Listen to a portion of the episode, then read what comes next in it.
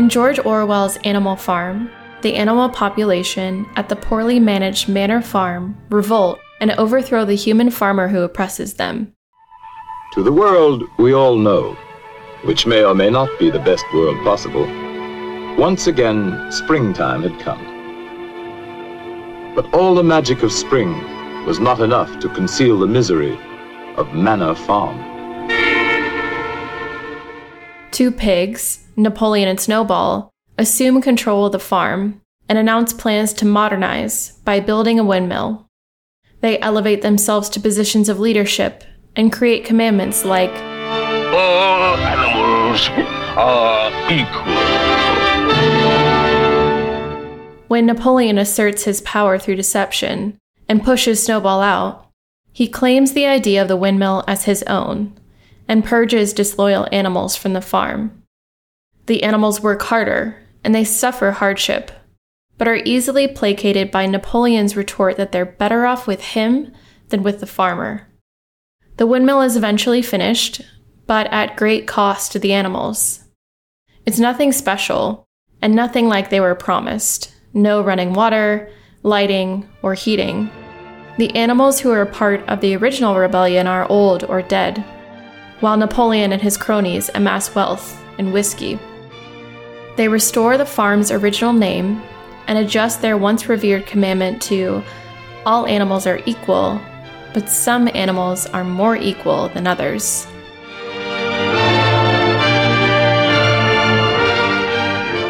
At a time of vulnerability, almost anyone's dream of a secure, utopian existence can be used to assert totalitarian deception.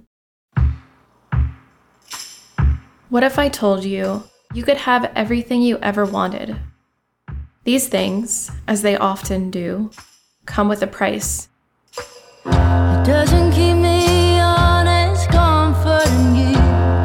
Know the breath you like to take. This is a podcast about multi level marketing.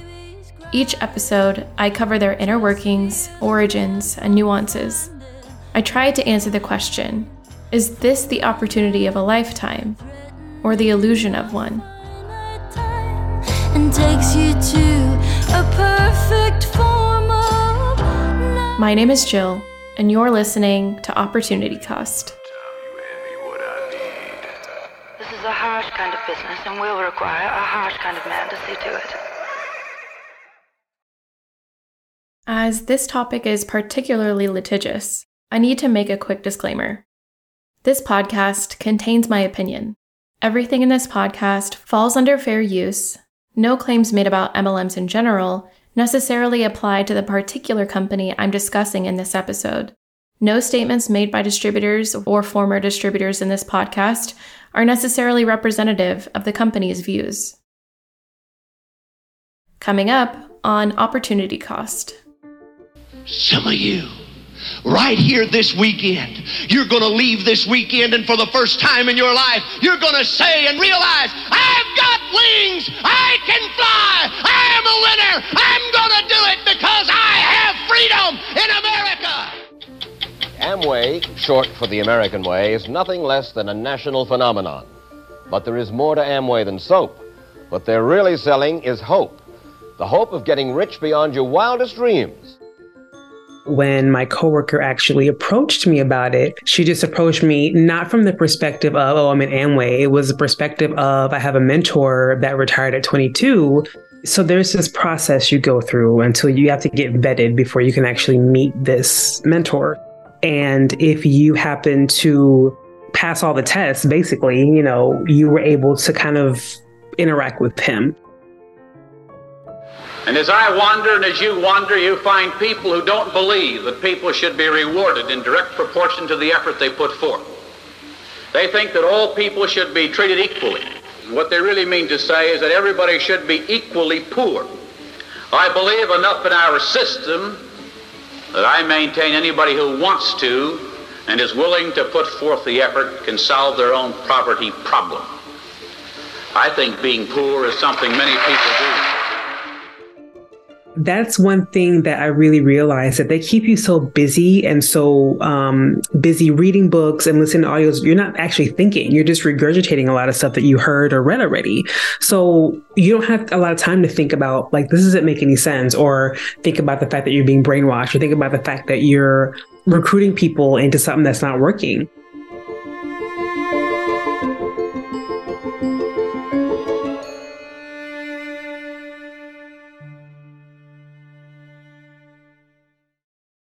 If you're listening to this and you spend any time on the internet, you've probably heard of MLMs, or at least have been approached by a family member or friend telling you about some great new business opportunity, and that you just have to meet with their mentor, who's retired at the age of 27 and well on his way to becoming a millionaire.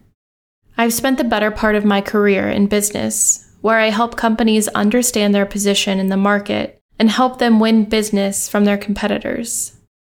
From my experience, MLMs operate in an illogical way and antithetical to standards of even basic capitalism. Multi level marketing goes by a lot of different names direct selling, social selling, network marketing. They're popping up all over social media. But they have a history that predates the rise of the digital age and reaches back deep into history to the 1940s.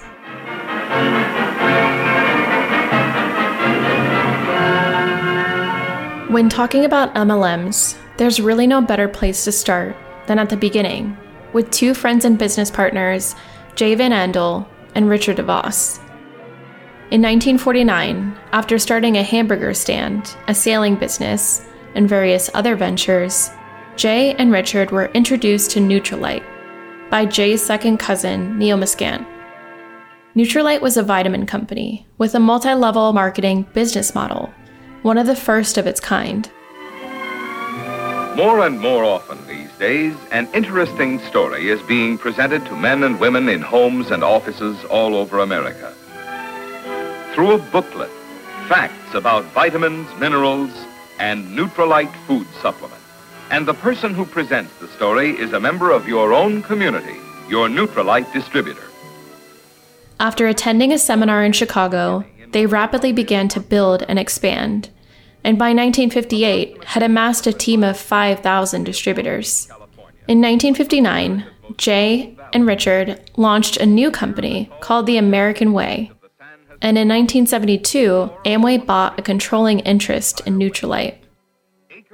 At this time in the 1950s and through to the 70s, the prosperity movement was gaining footholds in Christian revivalist and evangelist circles, which promoted the belief that financial blessing and well being are the will of God, and that faith, positive speech, and donations to religious causes will increase one's material wealth. This message dovetailed nicely into Amway's marketing and messaging, and they position themselves as a faith oriented and patriotic business opportunity. I think the faith is the foundation of my success because you work on the faith basis that you believe that God's got his hand on you. But as our business moved forward, you realize God had his hand on the whole business and that he brought people to us who were like-minded people or who came, became like-minded people. Because to do individual selling, you have to have faith in yourself. And that comes from where? That comes from God. Hope, family, and rewards for what you do. But it starts with faith. So, you might be asking, what is multi level marketing? Soap and Hope is the story of Amway. Amway, short for the American way, is nothing less than a national phenomenon. Amway manufactures hundreds of products, mainly items like soap and floor cleaners, vitamins, cosmetics. Amway distributors buy these products from the Amway Corporation and then sell them mostly out of their homes at a profit. But selling the soap is not how the real money is made in Amway. The real money an Amway distributor can make comes from recruiting other distributors to sell Amway products to. In return, that first distributor gets from Amway a percentage of the business generated by his or her recruits. And when his recruits sponsor recruits of their own, he gets a percentage of their business too. And if he can motivate enough of his recruits to go out and recruit more recruits, each sharing a percentage of their business with him, that's how he gets rich. Jay Van Andel told us just how easy it is for a person to get started in Amway. This business opportunity does not cost a fortune to get into. You don't have to spend fifty or hundred thousand dollars. You buy a little sales kit, twenty-five, fifty dollars worth of products, whatever. Mm-hmm. They're returnable. If you decide to quit, you can return it back to your sponsor, or the company will make good on it. So you know the risk is very low. As I've stated before, these companies operate in an illogical way, and let me explain why. Basic laws of product demand dictate that a customer base is limited, meaning there's a limited amount of people that are willing to buy a specific product within a certain price point. That means that a company and its equivalents are competing for the same customer. This is why most pricing for products is all within a similar band. Even luxury products stay within striking distance to their competitors. But MLMs do not apply themselves to this rule, their products are sometimes two to three times the cost of other comparable products available retail or online. And neither does the idea that recruiting more sellers is how you make more sales. Let's say I do 500k in my niche software business last year. Business is good and people are buying. I want to double my sales to 1 million this year which would account for the majority of the limited market availability. So I hire a team of salespeople to help me. The five person sales team is responsible for 200,000 each, and I pay them a 20% commission and a salary. Then I decide hey, the more the merrier. I'm gonna actually hire 1 million salespeople, and they can each be responsible for $1 of sales. Well, I can't pay them very much in commission, and I definitely can't pay them a salary. Why would any sane company want their sales force to recruit their own competition, effectively saturating the market and tanking their own profits?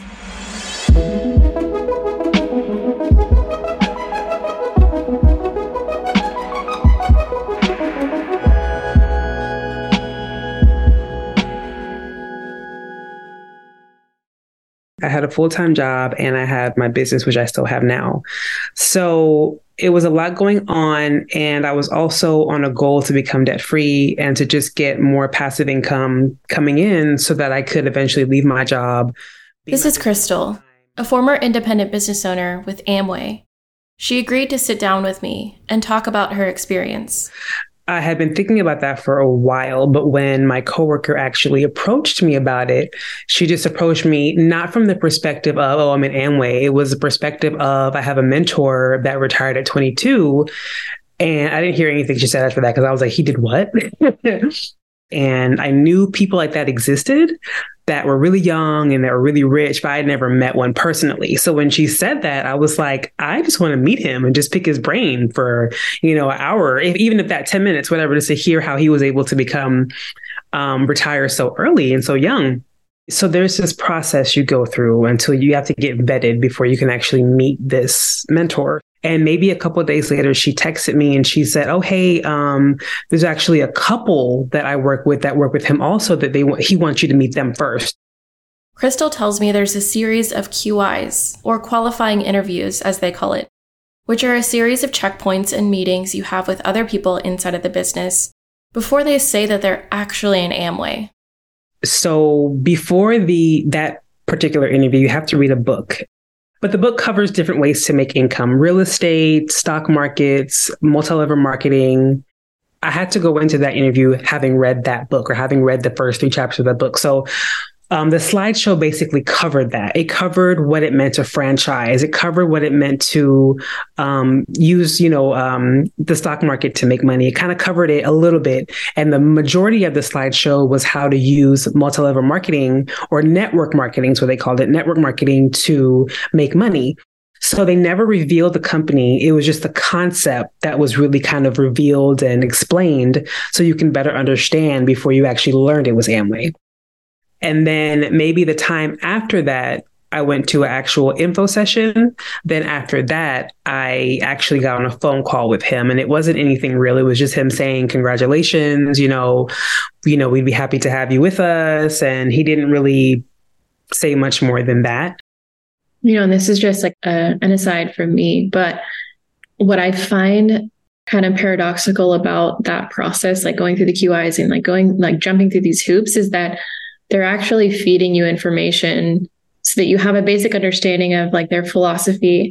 And it feels to me like they're kind of testing to see how much you are willing to be bought into that kind of thinking before you're even in and it's like this this test of being like i'm going to take a step back and see if you follow me that was the whole like allure you know was that it was just like he was only mentoring people who kind of were worth his time like he was just a really like well-off guy who was helping select people and if you happen to like i guess pass all the tests basically you know you were able to kind of interact with him. So definitely that was the whole point. Even when I started recruiting, it was all about ex- making it feel like it was exclusive.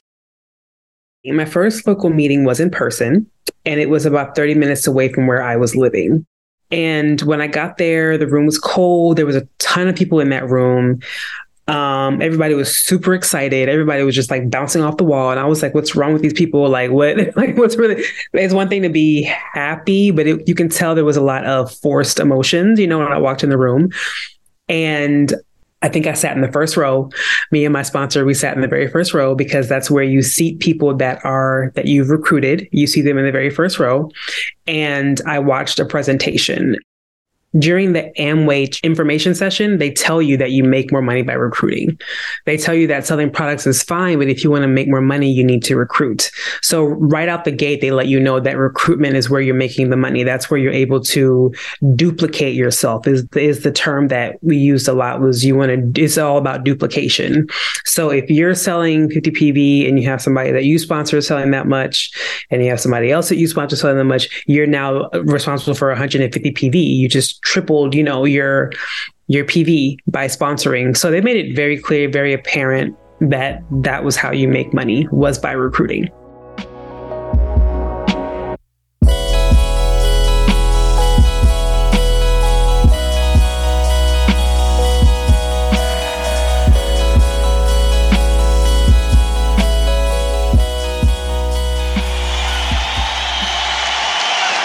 Thank you. All sit down, relax. We're here tonight to talk to you about success. This is Dexter Yager, a high ranking distributor in Amway that arose to prominence in the late 1970s and early 80s. And you know, when you've got that dream and you go out and share it, that's when you start knowing whether you're a leader or you're going to limp home. You know, you got to get rid of the loser's limp. I get so sick and tired of hearing people talk about luck, luck, luck. That's a loser's excuse for a winner's energy, efforts, and commitment over a long period of time. It's an excuse, it's a cop out. Alongside Amway's standard compensation plan and rank advancements, there arose an educational component to the rank and file local distributor meetings. Groups formed by top distributors like LTD and Worldwide Dream Builders arose to popularity in the 1970s, which began circulating reel to reel tapes, cassettes, books, and conferences where distributors could get training from top leaders within Amway. And if one was serious about this business, then they should take their training and development seriously as well. Over the years, this model would become very, very lucrative. This is Yager Estates, his 300 acre home, his business headquarters, and family compound. These are Dexter's five Rolls Royces, his Cadillacs, his $350,000 motor coach, his stash of antique cars, his horse farm, his tennis court. Dexter is a multimillionaire, and all of it comes from Amway. To Dexter, Amway is pure free enterprise. And we've got to keep the free enterprise system alive because that's what made America great. All of this was fronted by Yager as the hard earned financial freedom from selling products and recruiting distributors, and not from the millions of dollars he pulled in from a thriving tool circulation business, which in some years raked in the majority of his income. When we got involved in this business, a lot of people hurt us, a lot of people tried to hurt us, but I closed my mind to those hurts and looked at my dreams.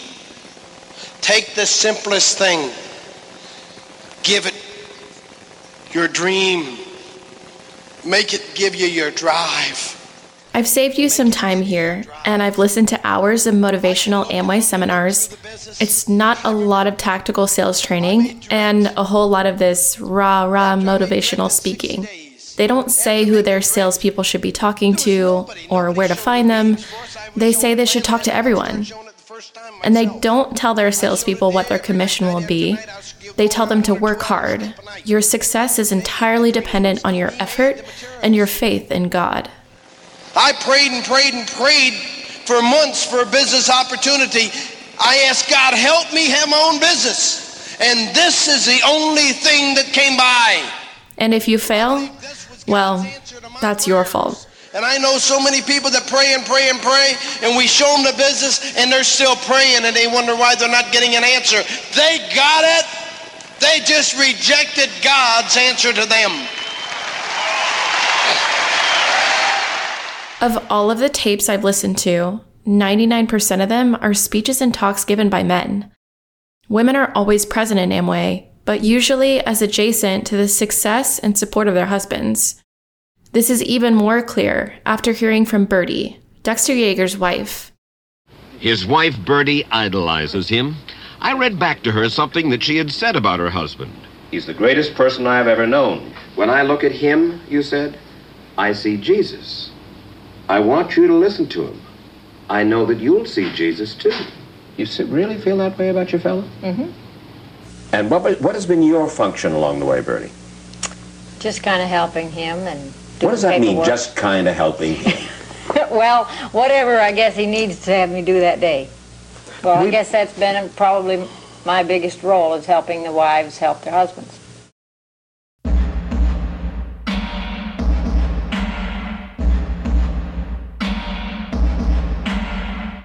Here's Chrystal again, talking about signing up for a similar motivational organization called LTD.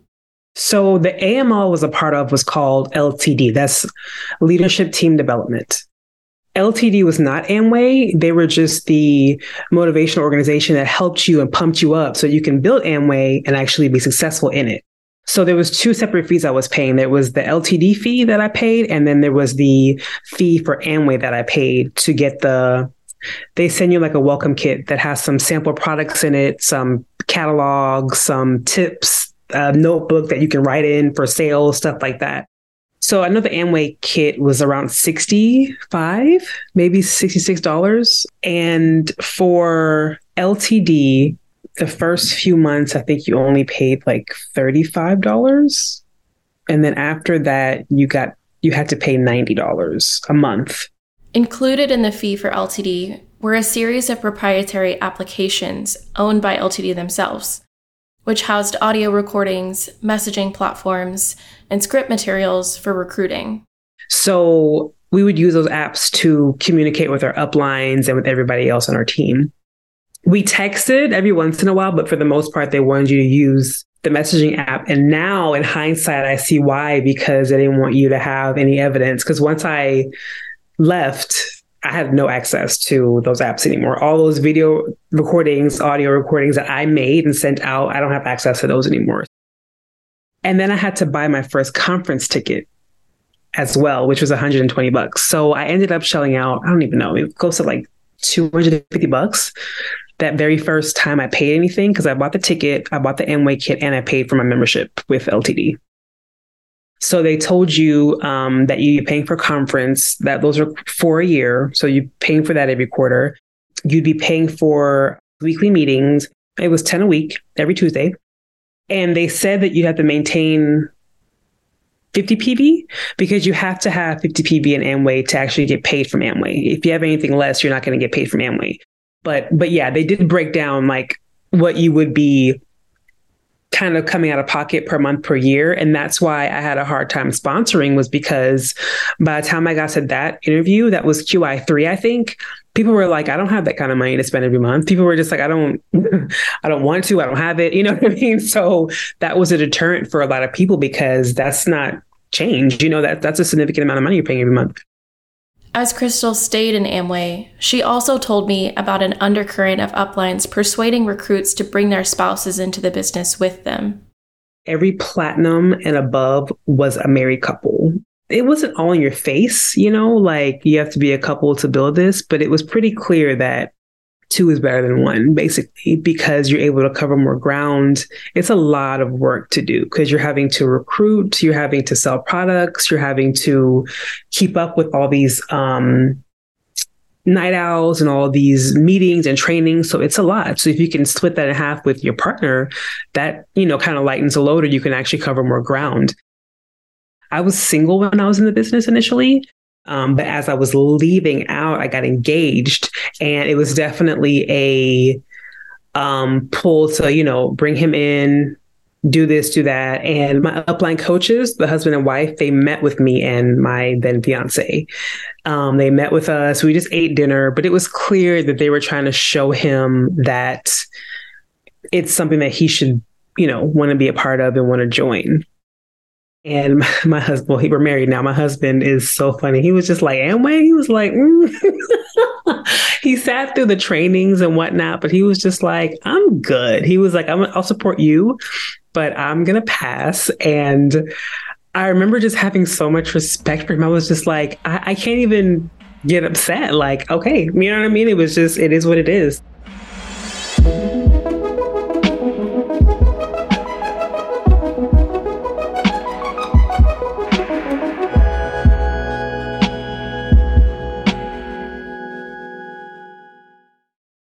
Over the 70s and 80s, Amway would explode into international markets and develop new lines of products. Say, I missed my flight. Can you get me to my pro-am? I can get you there. Oh, great. Our in-flight meal, Mr. Hope, an Amway food bar. Does Amway make this? Amway offers over 350 home care, housewares, nutrition, and personal care products. How come you know about Amway? My wife and I have our own part-time Amway business. We're building financial independence. Sounds like you're really flying with Amway. Contact an Amway distributor. I've got the whole story. But this era of prosperity was not without its controversy for Amway. The difference between your run of the mill pyramid scheme and MLMs are separated by what I believe to be a tiny thread of legal precedent set nearly 45 years ago. In 1975, the FTC filed a complaint concerning the business practices of Amway, alleging five counts of violating the Federal Trade Commission Act. Companies before them, Holiday Magic and Koscot, had been targeted and systematically dismantled by the FTC, so Amway had every reason to be concerned. But Amway had something up their sleeves that the others did not. The President of the United States, Gerald Ford.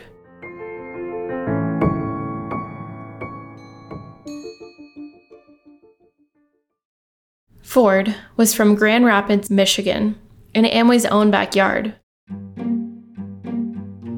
Jay Van Andel and Rich DeVos quickly took advantage of their closeness to Ford and even met with him in the White House as litigation with the FTC was rolling in. The FTC alleged that Amway restricted distributors' advertising, misrepresented their ability to make a profit, and failed to disclose business expenses and high distributor turnover. In this landmark case, Amway argued that they had rules in place to prevent inventory loading, a buyback policy, and the 70% rule. A rule that every distributor must sell 70% of their products to retail or to true customers to qualify for performance bonuses. This was far from a decisive victory for Amway, but provided a kind of safe harbor that would keep them from suffering the same fate as Koscot and Holiday Magic. Because of these rules set forth by Amway Defense, the FTC ruled that Amway was not a pyramid scheme, but were ordered to cease price fixing and cease misrepresenting profits, earnings, or sales. As we'll talk about later, Amway is far from transparent about how much their distributors actually make.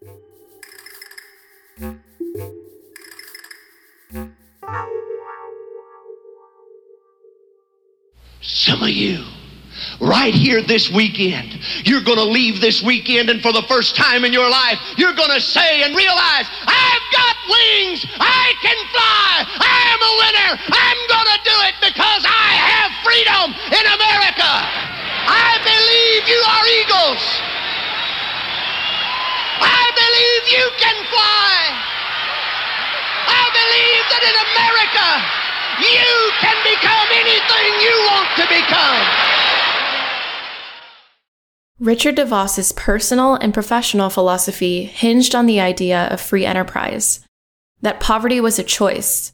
Don't blame society or the government for your problems.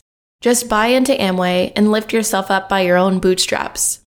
This statement from him received a full minute standing ovation. And as I wander and as you wander, you find people who don't believe that people should be rewarded in direct proportion to the effort they put forth. They think that all people should be treated equally, like in the socialistic or the communistic governments. And what that means is that everybody should be equal. What they really mean to say is that everybody should be equally poor. I believe enough in our system that I maintain anybody who wants to and is willing to put forth the effort can solve their own poverty problem. I think being poor is something many people do. Scattered among their speeches about free enterprise are many, many speeches infused with conservative leaning messages about the importance of the presence of religion and politics, how much of a mistake it was to elect Jimmy Carter, and fear mongering about the press. Governments have always been man's plague. Now, you see, most people think that in America, the only vote that we have is one vote. They're not aware that we have more power than one vote, and I'm going to prove to you that the power in America is in we the people and not in they the government.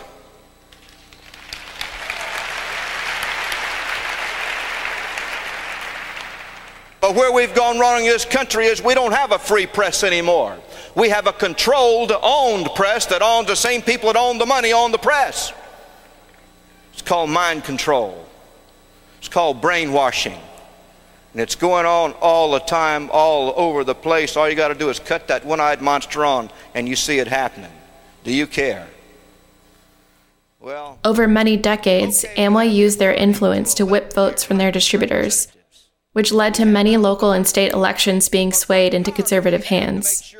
Most businesses, even in the 1980s, did not take the political positions that Amway did, or encourage their employees to vote one way or the other. Over the 90s and early 2000s, Amway made the most of its growing influence lobbying and donating to political causes. From Nixon to Reagan to both Bush Sr. and Jr., the tendrils of Amway spread across the political sphere at the highest levels. I appreciate the DeVos family, one of the great American families, for inviting me to reflect on Rich's love of freedom, his belief in the universal value of human freedom, and his recognition of the responsibilities that come with freedom. And so after World War II, Rich and Jay Van Andel came up with a novel idea based on that promise. I am delighted to have this opportunity to talk to so many of the salespeople who help our economy grow and help keep the American dream alive for millions of Americans. In America, if you work hard and play by the rules, you should have all the opportunity you need for a better future. That's America's basic bargain. It's what I've worked to promote as president, and it's what the work of direct selling helps to promote each and every day. That was former President Bush Jr. and former President Clinton speaking on behalf of the DeVos family and the Amway Corporation, respectively. In 1994, Amway gave the biggest corporate contribution recorded to that date to a political party for a single election, 2.5 million to the Republican National Committee, and was the number one corporate political donor in the United States. On February 7th, 2017, Richard DeVos's daughter in law was confirmed by the Senate as the 11th Secretary of Education by former President Trump. Her name is Betsy DeVos.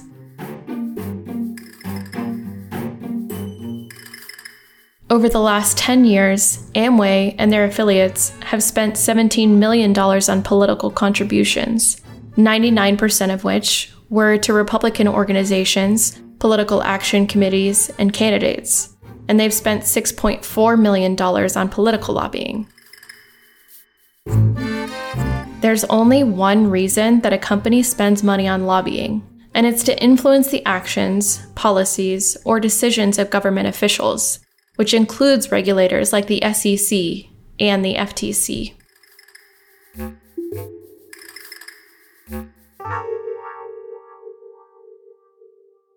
All of Rich DeVos's speeches are infused with political and scriptural references. We believe and have always believed in this country that man was created in the image of God, that he was given talents and responsibilities and was instructed to use them. And this is where it contrasts with everything that Russia and other godless societies are attempting to do. And so I'm asking you to sell America along with whatever business or profession you go into. So then, to every man his chance, to every man regardless of his birth, his shining golden opportunity. To every man the right to live, to work, to be himself, and to become whatever thing his manhood and his vision can combine to make him. This seeker is the promise of America.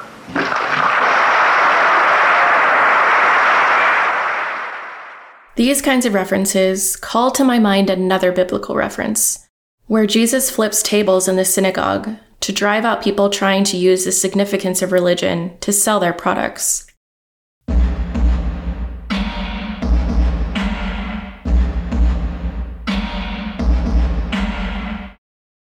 The other thing that kind of was uneasy to me was just the religious push that they would do. So I'm a believer in Jesus Christ. And but the way they would do it was it was more of like a I don't even know how to describe it but there was times that they would say things that just weren't biblically sound.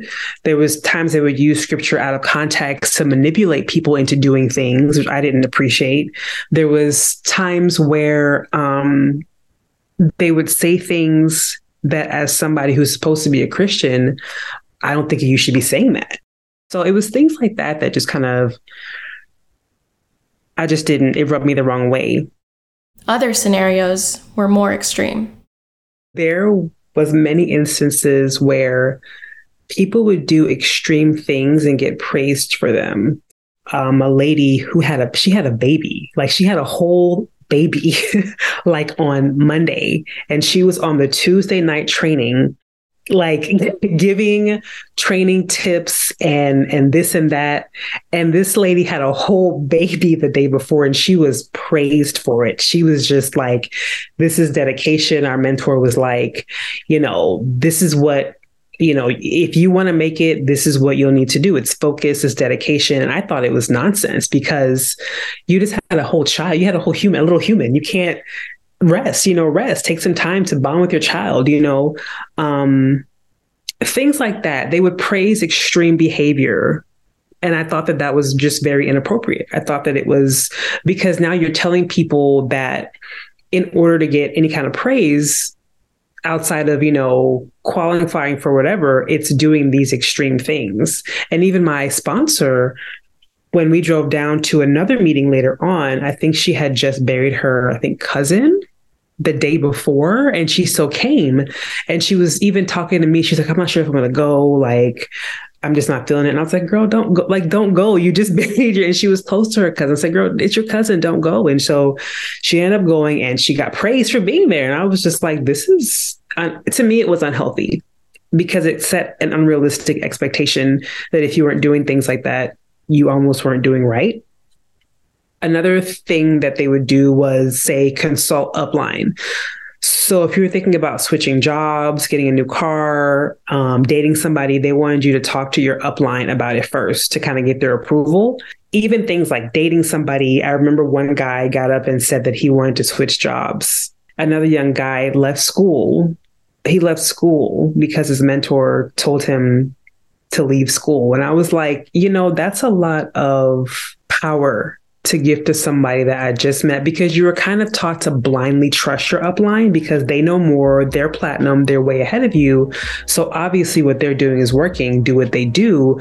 But I have a real issue with asking strangers what to do with my life.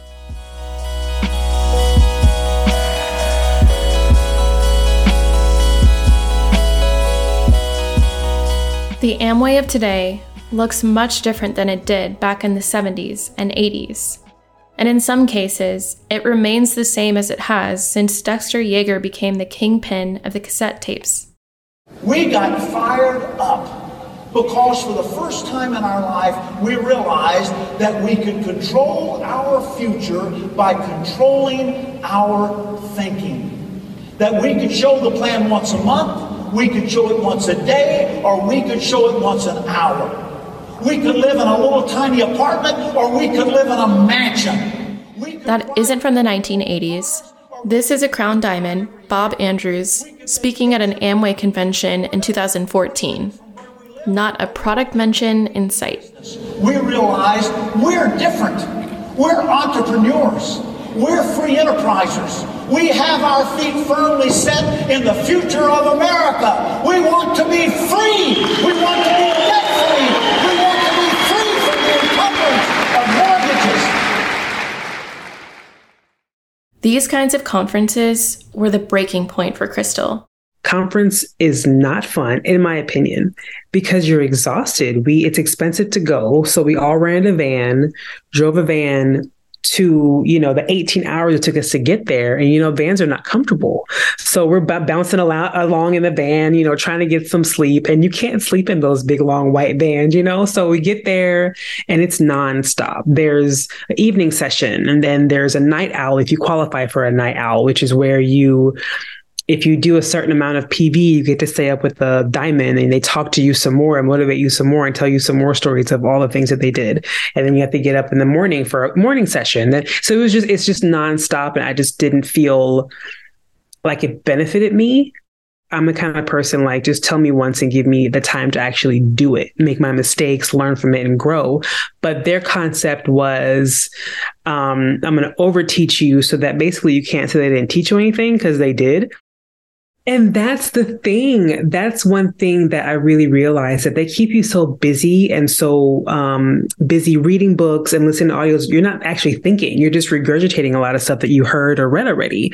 So you don't have a lot of time to think about like this doesn't make any sense, or think about the fact that you're being brainwashed, or think about the fact that you're recruiting people into something that's not working um, because they're just they're giving you so much. And i think it's by design. I think that um, it's by design that you're kind of like not able to think. You don't have time to think because you're so busy just trying to learn all this new material. Over the pandemic everything went virtual which in some cases boded well for her because unfortunately so many people were out of work and looking for other opportunities. Yet another conference experience would convince Chrystal that Amway just wasn't the opportunity for her. I think it was when we went virtual and we had the conferences online and we had to pay the same amount online that we did when we were going in person. That really like it, it boiled my blood. I was just like why are we paying the same amount? Because there was so much money coming out of my account every single month. It was the fee that i had to pay for um, the monthly fee for ltd it was the pv points that i had to pay for. It was the renewal of Amway. Then I did my taxes, I think, earlier that year, and I didn't. Make, at first, I didn't. Uh, it was a loss. I didn't make any money, and I was just. I think all these things added up. But that last conference, I was like, "This is silly. This is actually really silly what I'm doing. It doesn't make any sense." And I was like, "Yeah, I know. I'm not doing this anymore."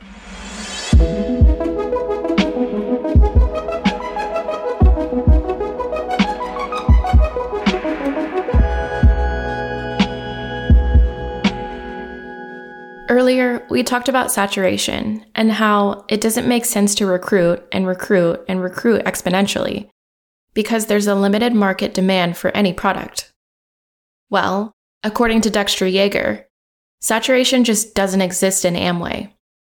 I have to laugh for 25 years. I've heard about saturation, saturation, saturation.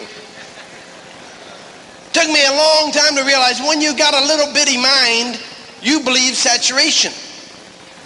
When you realize how big the world is and that there's new people coming of age every day, you realize it'll never saturate because there's always more people that'll say no than will say yes. The same guy that tells you about saturation says no. He proves his theory don't work, but he's too stupid to understand it. That's right. I wouldn't exactly call that response a cogent argument. This kind of model only makes sense for a company if your target market isn't actually a consumer of products. Let's go back to my software business example. If I increase the price of my products, market them as a business starter kit, and pay bonuses to independent contractors for bringing in more customers to the business, I can make a decent profit from the product sales, have recurring revenue from fees and monthly volume, and charge for events, which will hold once a quarter. Now, that makes sense. According to Amway's own 2022 income disclosure statement, 32% of all registered IBOs made no compensation, and the average annual income for IBOs at the first four ranks was $832. Amway doesn't disclose the income made at the other 18 ranks, nor do they disclose how many IBOs they have at each rank. According to their website, Amway claims to have a network of over 3 million IBOs worldwide.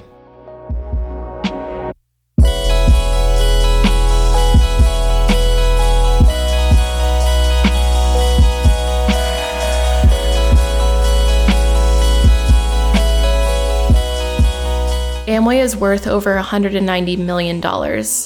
And at the time of Rich DeVos's death in 2018, his net worth was over 6 billion.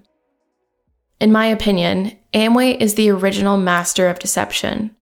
They don't teach you how to sell their products. They teach you how to sell a dream. And meanwhile, the owners and overlords of the Amway board use your money to buy political influence.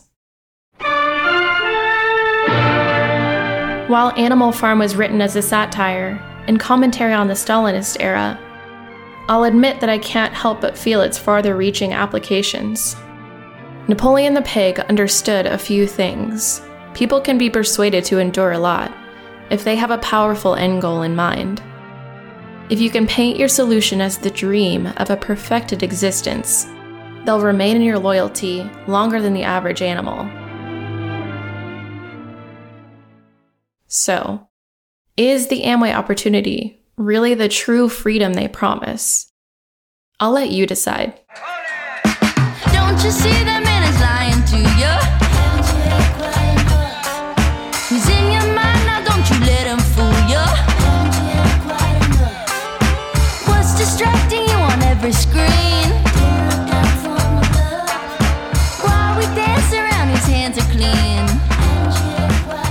Opportunity Cost is brought to you by Bloww Studio.